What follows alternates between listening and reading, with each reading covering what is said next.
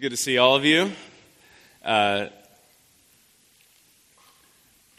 normally, a I have not done a candidating process before.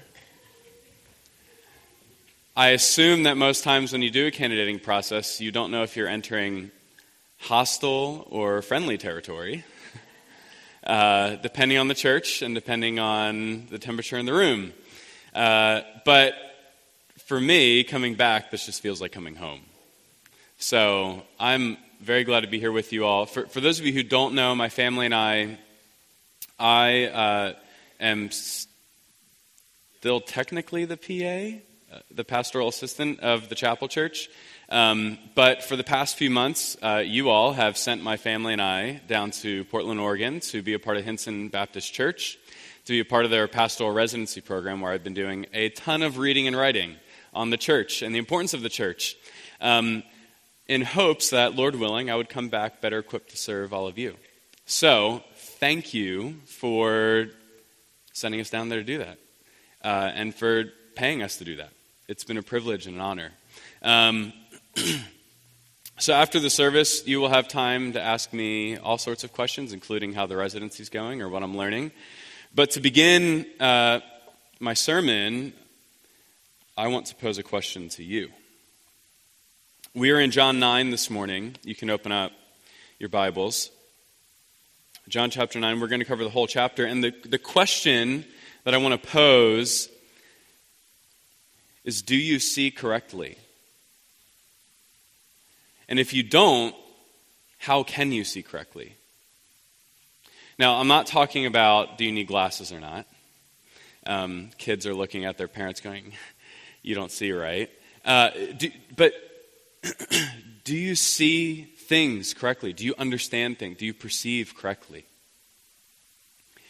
If you haven't noticed, we live in a divided time. Uh, we live, Stephen mentioned, uh, we're in a new election cycle. We live in a day and age when, generally speaking, most people are separating into camps. And it's not just that people are separating into their various camps, but there's an increasing pressure to take a stance on current issues in our society and then barricade yourself into your camp with all of your personal opinions, stances, votes. These are act like the bricks that you barricade yourself into your camp with. So we divide over views on the police, on government policies, on vaccinations, on political parties. You have the Fox News camp, you have the C N N camp, all these camps.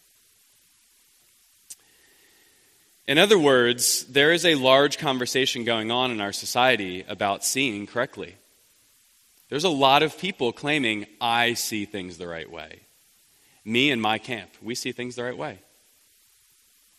And the same thing was going on in the time of Jesus, except uh, the debate over who sees correctly did not concern vaccines or news channels, but it concerned Jesus himself. So in John's gospel, up until our text today, which is John nine, uh, John records for his readers various signs and miracles that Jesus performed, all of which point towards Jesus' identity as the Messiah. In John's gospel, his goal, he tells us in chapter twenty, verse thirty-one, that is, and I'm just going to paraphrase it, it's basically he wants you to see Jesus as the Messiah so that you would believe in him and have life in his name. His gospel is evangelistic in nature. So what he does in his gospel account is he's recounting all these things that Jesus did to prove that he's the Messiah. So he turns the water into wine. He heals various people. There's all these signs that prove him to be the long-awaited Savior of Israel and of the world. And so this is all happening. And many of those in Israel are seeing this go down. Some are believing that Jesus is the Messiah. They believe he's the real deal. But what you also see is a lot of people in Israel, especially the religious leaders like the Pharisees, they grew in opposition to Jesus. They claimed to see rightly. They claimed to have the right opinion about Jesus. They claimed Jesus was not the Messiah. And the question is, were they right? Did they see correctly? And if not, how could they get twenty twenty vision on Jesus? So to go back to my question that I posed to you all, and I want to relate it now to Jesus. Do you see Jesus correctly today? And if not, how can you? And this is what our text today begins to answer. It begins to answer this question, do you see him correctly, and how can you see him correctly? And so this flows into my main point, or my big idea for today. It's only Jesus, only Jesus gives spiritual sight, but if you reject him, you'll be blind forever. Once again, only Jesus gives spiritual sight, but if you reject him, you'll be blind forever. And so we're going to explore this big idea throughout the duration of the sermon as we journey through John nine in three parts. So this is just going to be our controlling idea, and we're going to travel through John nine in three parts. So the first part, we're going to see Jesus' healing, and then we're going to look at the people's responses to Jesus' healing, and then in the third part, we're going to look at Jesus' explanation. And I'll let you know which part we're in. So we're going to look at, at Jesus' healing. So I'm going to read verses one through seven, and then we're going to talk about it. As he passed by, this is Jesus, he saw a man blind from birth, and his disciples asked him, Rabbi, who sinned, this man or his parents, that he was born blind? Jesus answered, it was not that this man sinned or his parents, but that the works of God might be displayed in him. We must work the works of him who sent me while while it is day. Night is coming when no one can work. As long as I am in the world, I am the light of the world.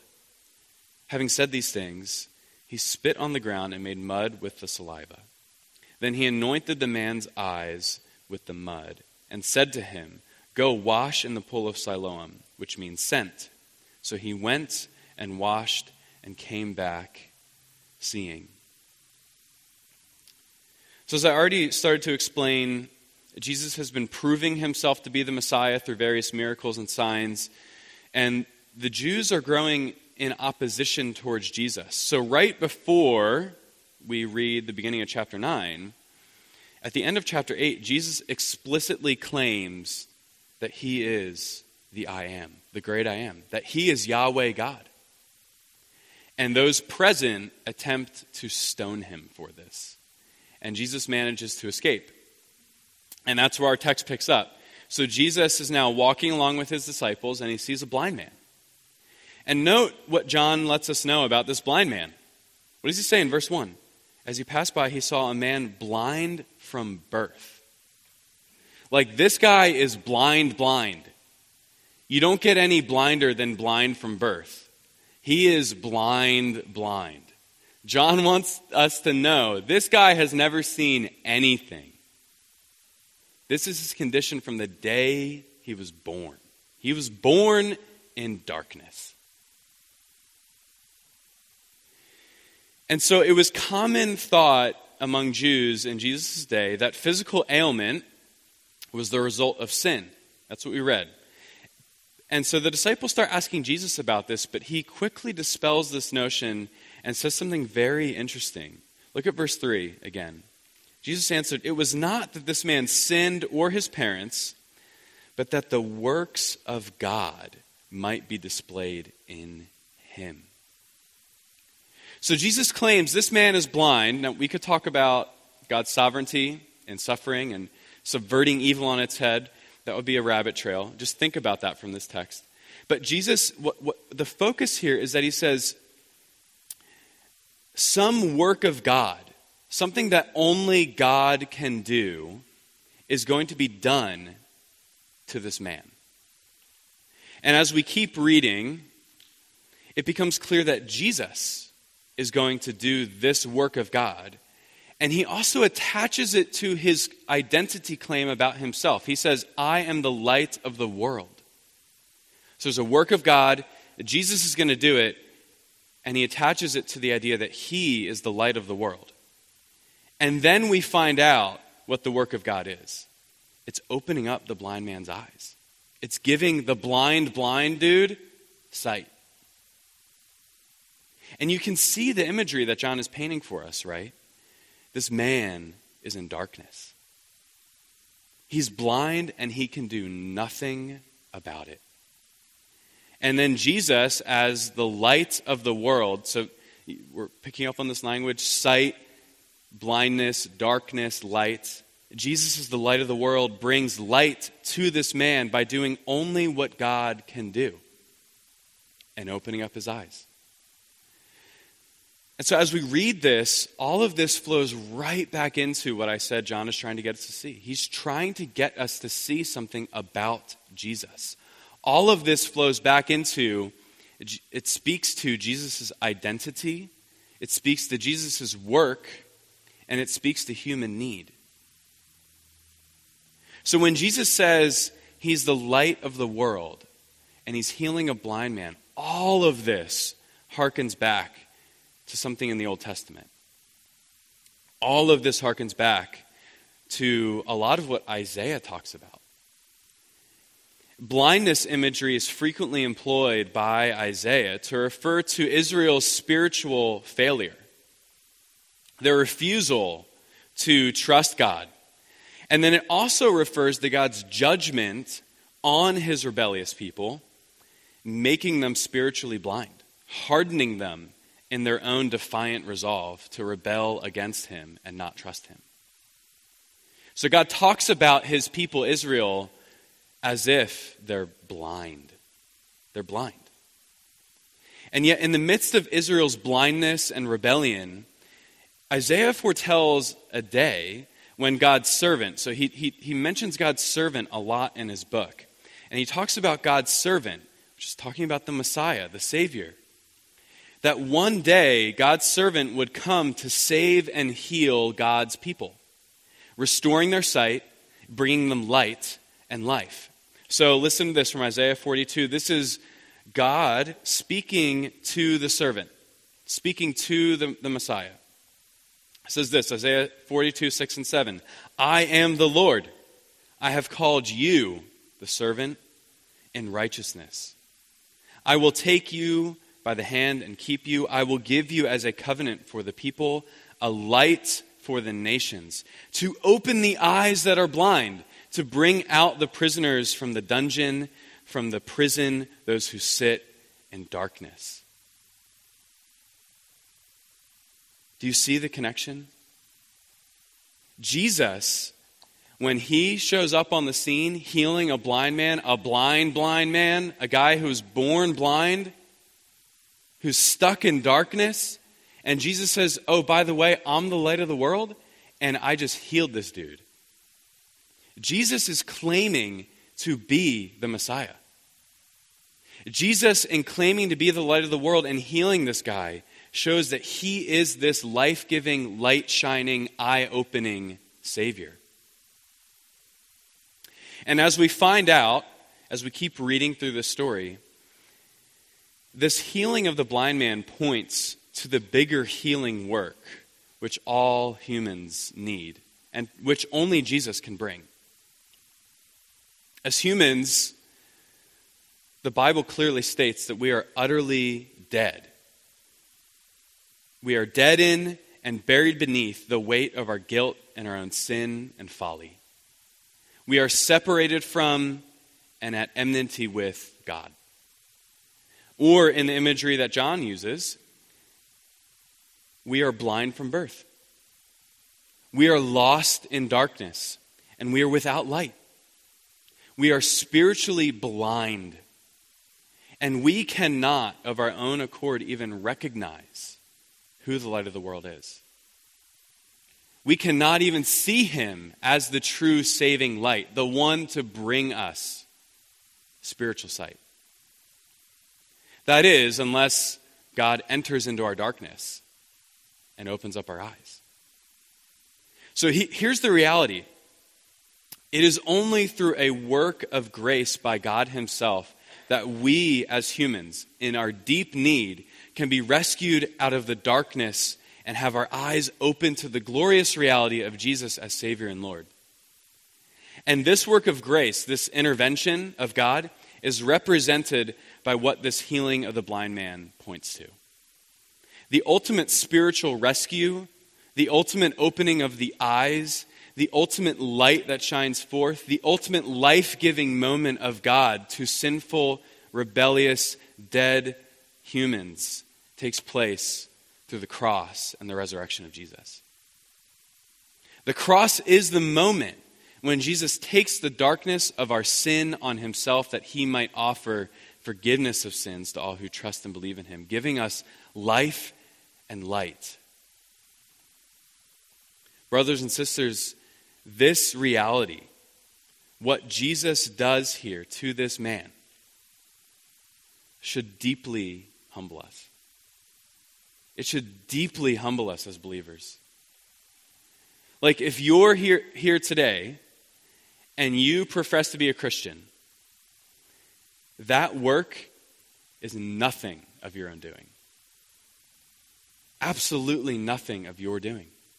You were blind from birth. Blind, blind. And the Son of God stepped in and he saved you and he opened up your eyes. The fact that you are even here today, the fact that you were just singing to Jesus a few moments ago, the fact that you run with God's people is an utter act and testimony of God's grace. I mean, just so some of you are in the back, so you can see all the people up here, but all of you who are up here cannot see people behind you. Just take a second and literally take a second and look around you. Like the people sitting... Sitting around you, whether you like the people you're sitting next to or not, most of the people in this room are living, walking, breathing, speaking testimonies of God's grace. God's grace has it filled this room when you walked in and when you sat down. Hundreds of testimonies, hundreds, a hundred testimonies of God's grace filled this room when you guys came in. It would take hours, it would take days to recount every story of how each of you could attest to the fact that you were blind, but now you see. And so, as we come out of the gate looking at this blind man who was healed by Jesus, it speaks to this greater reality of Jesus' Jesus's identity, his work, and our need that he meets. And it should deeply humble us. And so I hope, my, my hope and my exhort, my encouragement is that we need to let what happened with the blind man here. And we need to let the testimonies that surround us in this room remind us today of the very nature of our salvation. That it is nothing of our own doing, and it is wholly of God. And it should also then point us to the security of the salvation that God has granted to us. It was his to give. He chose to get the blind, blind man that is sitting in the seat next to you up off of the ground and open his or her eyes. It was his to give. It was not yours to earn. And that never changes. And let this also work in you today, awe and adoration, as we together continue to look upon the breathtaking greatness of God and his amazing grace to us. That we were blind and he decided to give you, you, he decided to give you spiritual sight. It speaks to his commitment of love, his commitment of salvation to us. So we see right away, Jesus is the light of the world, and seeing spiritually can only happen through the miracle of his grace to open the blind eyes of sinners. Does that make sense? We tracking? Yes? Good. Okay. We're going to move on to the second section now. So we looked at Jesus' healing, and now we're going to look at the people's reaction. And this is a long section. I am giving you fair warning. We are going to read thirty verses. So Jesus heals the blind man, and then John records for us a series of interviews. It's like, um, It's like one of those murder mystery movies where there's a lot of interviews, except here there's multiple interviews and multiple people are playing the role of cop, like the policeman interviewing the person and then the person responding. There's just multiple scenes. There's four interviews that happen between various characters in the story, and then the blind man or people that are associated associated with the blind man. And John's recording this for multiple reasons. So it's a long section. I'm going to read through all of it, and then we're going to look at two things, two big takes to notice from this. So I'm starting in verse eight. Feel free to follow along. The neighbors and those who had seen him before as a beggar, so this is, this is the blind man. The neighbors and those who had seen him before as a beggar were saying, "It is not the man, is this not the man who used to sit and beg?" Some said, "It is he." Others said, "No, but he is like him." He kept saying, "I am the man." So they said to him, "Then how were your eyes opened?" He answered, "The man called Jesus made mud, anointed my eyes, and said to me, 'Go to Siloam and wash.' So I went and washed and received my sight." They said to him, "Where is he?" He said, "I don't know." They brought to the Pharisees the man who had formerly been blind. Now it was a Sabbath day when Jesus made the mud and opened his eyes. So the Pharisees again asked him how he had received sight. And he said to them, "He put mud on my eyes, and I washed, and I see." Some of the Pharisees said, "This man is not from God, for he does not keep the Sabbath." But others said, "How can a man who is who is a sinner do such signs?" And there was division among them. So they said again to the blind man, "What do you say about him, since he has opened your eyes?" He said, "He is a prophet." The Jews did not believe that he had been that he had been blind and had received his sight, until they called the parents of the man who was born blind, who had received his sight. And they asked him, "Is this your son, who you say was born blind? How then does he now see?" His parents answered, "We know that this is our son, and that he was born blind. But how he now sees, we do not know, nor do we know how, uh, nor do we know who opened his eyes. Ask him. He is of age. He will speak for himself." His parents said these things because they feared the Jews, for the Jews had already agreed that if anyone should confess Jesus to be the Christ, he was to be put out of the synagogue. Therefore his parents said, "He is of age, ask him." So for the second time, they called the man who had been blind and said to him, "Give glory to God. We know that this man is a sinner." He answered, "Whether he is a sinner, I do not know. One One thing I do know, that though I was blind, now I see." They said to him, "What did he do to you? How did he open your eyes?" He answered them, "I have told you already, and you would not listen. Why, why do you want to hear it again?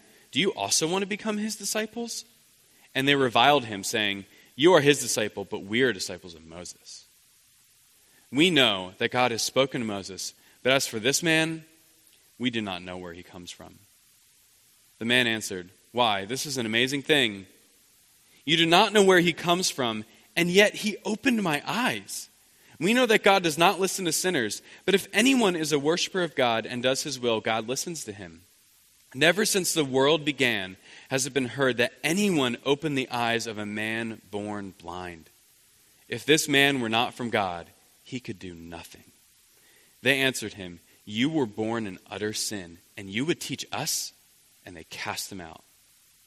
Jesus heard that they had cast him out, and having found him, he said, "Do you believe in the Son of Man?" He answered, "And who is he, sir, that I may believe him?" Jesus said, "You have seen him, and it is he who is speaking to you." He said, "Lord, I believed," and he worshipped him. Four interviews. Lots going on. Lots that we're not going to talk about. But there are two things that we're going to talk about. Two big things to notice. The first, in each interview, there is a question about the blind man's healing and an answer as to how he was healed. So for example, in verses eight through twelve, we had the blind man's neighbors. These are probably the people that just walked by this guy every day.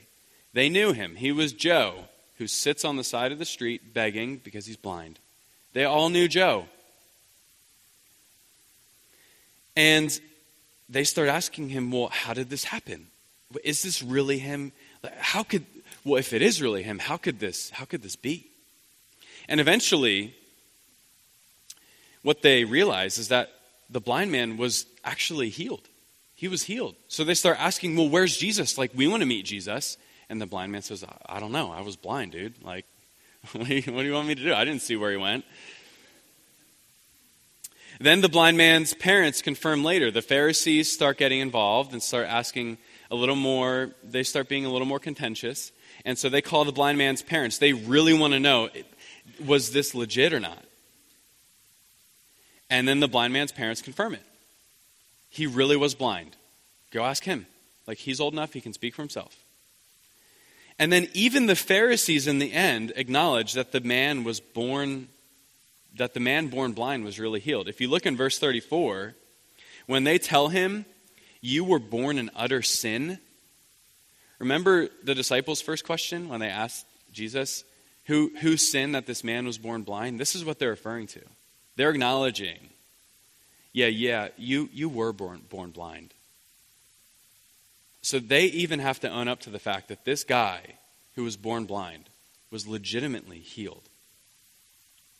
My point is, John wants us to see that it's not just this man who claimed to be healed, but it's also those closest to him who affirm it. And then this points to the fact that Jesus doesn't just call himself the light of the world. Like any, I could stand up here and call myself the light of the world. Jesus doesn't just call himself the light of the world. He actually is the light of the world. And it's proven by the fact that all these people who know this blind man are attesting to the fact that Jesus really did heal this guy. Jesus is the real deal. He really is the light of the world. And John is concerned that you and me, as his readers, would be convinced of this. Jesus can really do what only God can do. He really can open the eyes of sinful humans, both physically and spiritually. John wants us to be utterly convinced of this. And so the question for us today as believers is, are we? Are we convinced that Jesus really is the light of the world and all that entails? Are we confident that he is the only one who can open the eyes of the blind? I find often that my, and I'll explain these two terms, but my confessional theology and my functional theology are sometimes very different. Confessional theology is what we would, most of us in this room would say that's true. Like what we just talked about, Jesus is the light of the world. Well, that's what the Bible says, so I confess that. Or it would be we would, as Christians, we would confess that the doctrine of the Trinity is a real doctrine. It's a biblical doctrine. Or that Jesus, that justification by faith is a biblical doctrine. These are things that we confess. We just confessed doctrines actually when we were singing today. We confessed a lot of doctrines while we were singing. I am up here confessing doctrines to all of you this morning. That is our confessional theology. But then there's our functional theology. This is the theology that we live out of. And sometimes the two don't align. Sometimes I am often quick to confess Orthodox Christian truths with my mouth, but then I might not functionally translate that in my day-to-day life. So for example, we're confessing this morning that Jesus is the light of the world. He is the only one who can open the eyes of the blind. Would you agree? Amen? Yes? Yes? Okay, one person agrees. Great. Um, thank you. You and me. Uh, one person agrees. Great. So there's our con- we're confessing this truth this morning. Jesus is the light of the world. It's election day on Tuesday. Um, And I guess what I'm trying to ask is, does our confessional theology that Jesus is the light of the world and that he's the only one who can open the eyes of the blind have bearing on that? Would it affect our functional theology on how we actually think through Election Day? In our current cultural landscape, um, I think a lot of Christians are worried about where we see America headed. Though we don't face nearly the same amount of persecution as some believers do in other countries, it's becoming increasingly harder to be a Christian in America. If you state certain views on marriage, you'll be attacked. If you state certain things are sin, you might come under um, verbal abuse. It's becoming increasingly harder to be a Christian in America. And then I think the gut reaction of a lot of Christians right now is that we need to do things like make sure we get the right people that might promote good moral values into office so they can pass the right policies, and then that will bring change to America and make it a Christian country.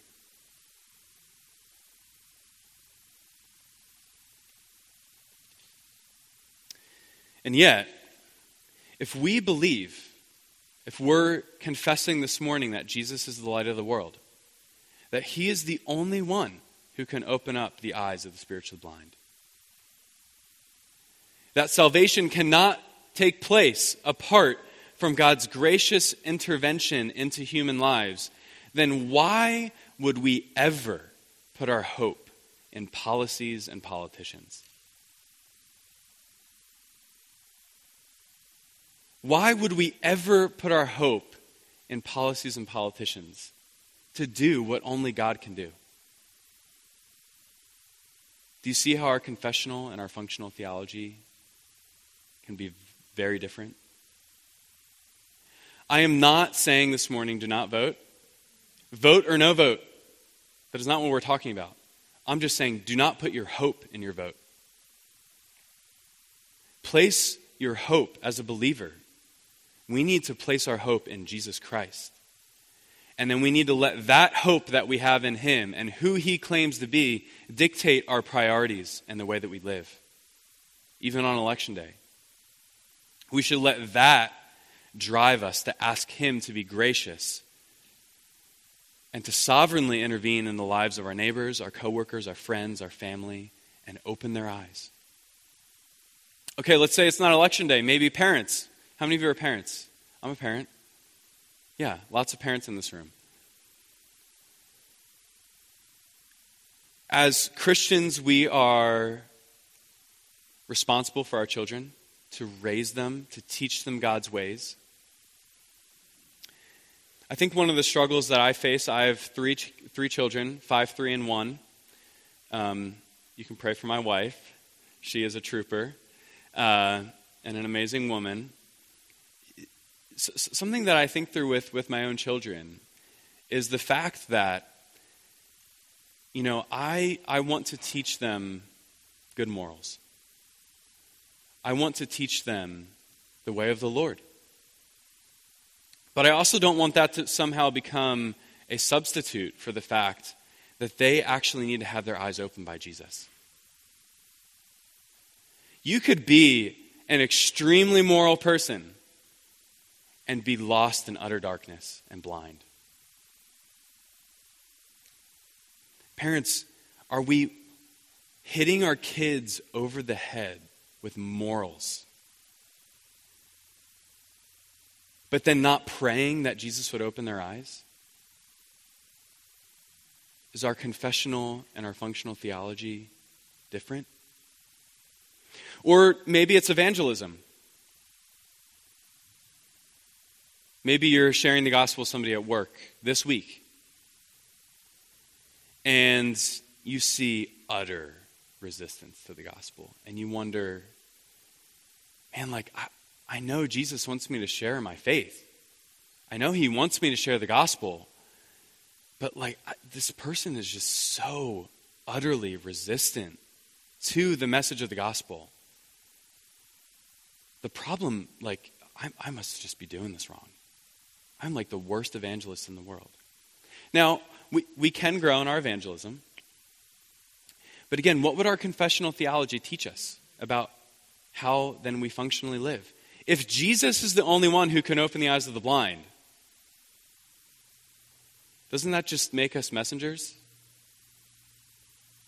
Doesn't that force us to prayer more? As we talk to people, to also be on our knees, asking him to do the work that we cannot do? John, as we read through these interviews, wants us to take the thesis statement, Jesus is the light of the world, and see that it's legit. And we need to be convinced of it. So I said there was two things through these interviews. We just did the first one. The second one is that in every interview, we see that either the Pharisees or the blind man make identity statements about Jesus. They, they're, they're growing throughout the story and how they see him. But the thing is, is that they're growing in opposite directions. They're seeing Jesus differently. They're making two different camps, barricading themselves in with their bricks.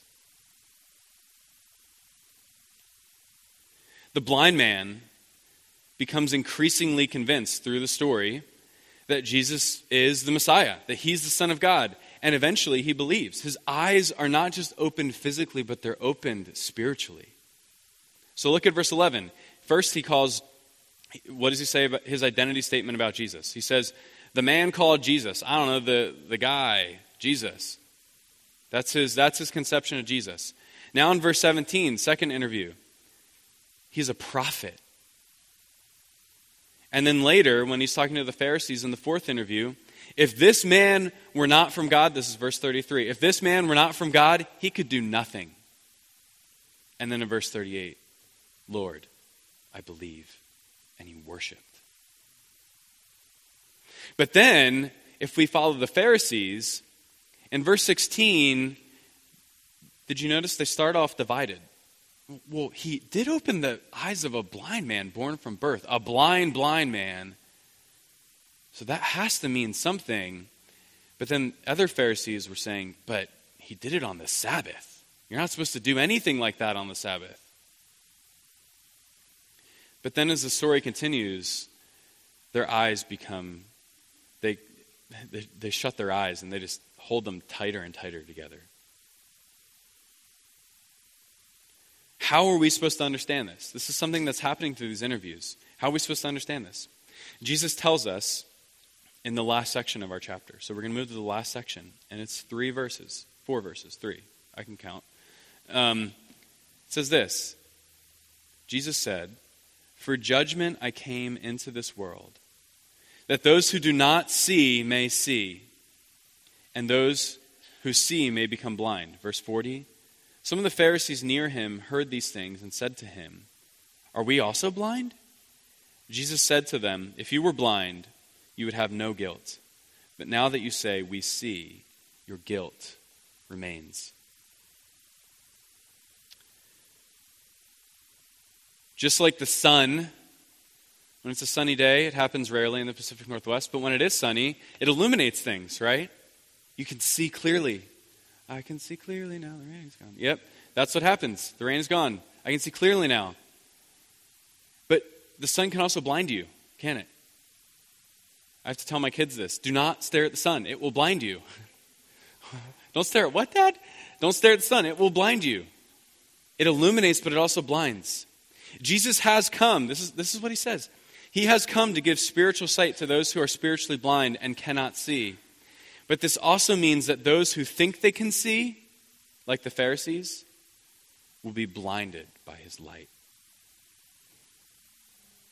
See, the Pharisees are convinced that they see things correctly. We've got twenty twenty vision on this Jesus guy. We know what's up. We see clearly. They are spiritually self-sufficient. Their religious traditions make them good. We're disciples of Moses, they said. We got this all under control. Our religious traditions make us good. They refuse to see Jesus as the Messiah. They refuse to see their need for Jesus to open up their eyes And so according to Jesus, they prove that they, not the blind man, but they are the real blind ones. They're the ones who are stuck in darkness. It shows the state that they remain in for rejecting Jesus. The Pharisees, for rejecting Jesus, they remain in, in a state of darkness, death, and judgment. That's the imagery that John uses throughout his book. Light equals life, darkness equals death, judgment.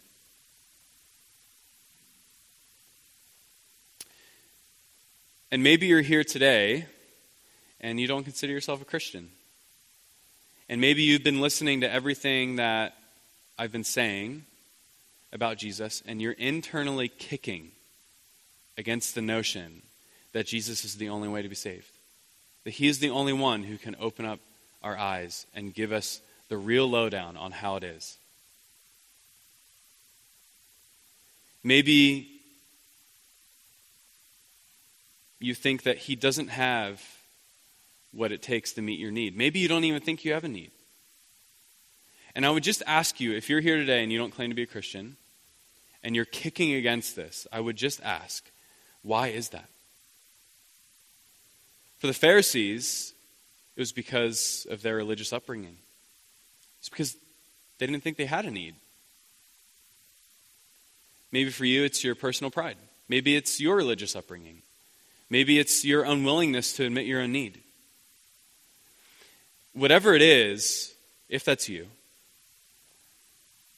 I want to, and I think that this text wants to, God's word, I want to kindly but also pointedly say that Jesus is the only way to be saved. It's very clear from this text. And that if you reject him, you'd never turn to trust in him. You will remain blind forever, under condemnation and God's wrath for your sin. That's where this text leaves us. The Pharisees are stuck in their guilt, the sin of unbelief. Now, we do have to question, for, for the readers of John's gospel then, remember, John's goal is to get us to see Jesus, that we would see him as the Son of God, as the Messiah, and believe in him and have life in his name. And so for the readers of his gospel, what's been happening all the way from chapter five all the way up till now, and it's going to keep happening through John's gospel, is this utter rejection of Jesus by his own people.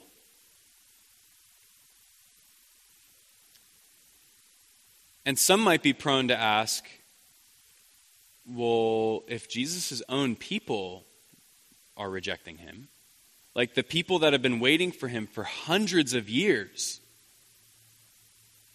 how can we know that Jesus is really legit? But what we see here actually functions to further encourage John's readers, us. That the rejection of Jesus by some, even by his own people, does not speak to his validity as the real deal Savior and light of the world. Rather, it actually confirms it. Like, this is what the light does. It divides. If COVID taught us anything, and yes, it taught us a lot, if COVID taught us anything, it taught us that the value of certain items on the market fluctuate with public opinion. Um, so I have a friend, he used to work for Pokemon. Does anybody know what Pokemon is? Yes, I'm talking about Pokemon in a sermon. Yes. Okay. Pokemon is is like a, it's a Japanese cartoon. It's these little monsters that you catch with, never mind. It's, you don't need to know what Pokemon is. What you need to know is that Pokemon, Pokemon, if I'm even pronouncing it correctly, has trading cards. These are like baseball cards. And during COVID, the public opinion about Pokemon cards, in my understanding, rose to such the degree that my friend who worked for Pokemon, there are actually Pokemon card machines that are at stores. And he would go around to these stores and stock the machines. And he would have people follow him because these card machines would run out so fast and then people would go sell them on eBay for exorbitant amounts of money, that people would literally follow him, he would stock the machine, and then they'd buy all the cards and go resell them. The value of their pieces of paper with drawings on them that like my five-year-old could do. Public opinion is dictating their value and their worth.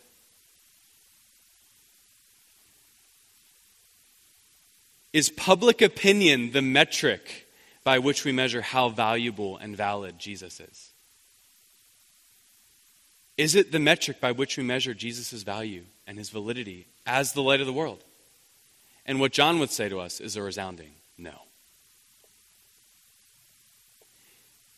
And what this points to then is that if you have put your faith and your trust in Jesus, though the whole world reject him, though you be excommunicated from your friend group, though people revile you and speak against you because you follow Jesus, though you face death for him, because of him, it doesn't change who Jesus is. That he is the real deal. He is the light of the world. He is the only Savior. So to come back to my first question I asked at the beginning of the sermon, do you see Jesus correctly? And if not, how can you? To see Jesus correctly is to see that he is the light of the world. He is the only one who can save.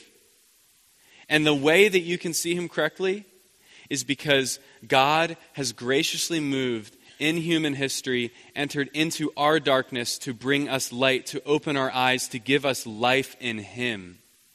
And yet if you reject that, you'll continue to be blind in darkness and in death forever. In other words, what I stated in my big idea, only Jesus gives spiritual sight. But if you reject him, you'll be blind forever. Amen? Let's pray. Lord, we thank you for entering into our darkness, for taking our sin and shame on yourself, that if we believe in you, we might have life. We thank you for being the light of the world. We ask that it would deeply affect our lives today. We pray these things in your name and for your glory. Amen.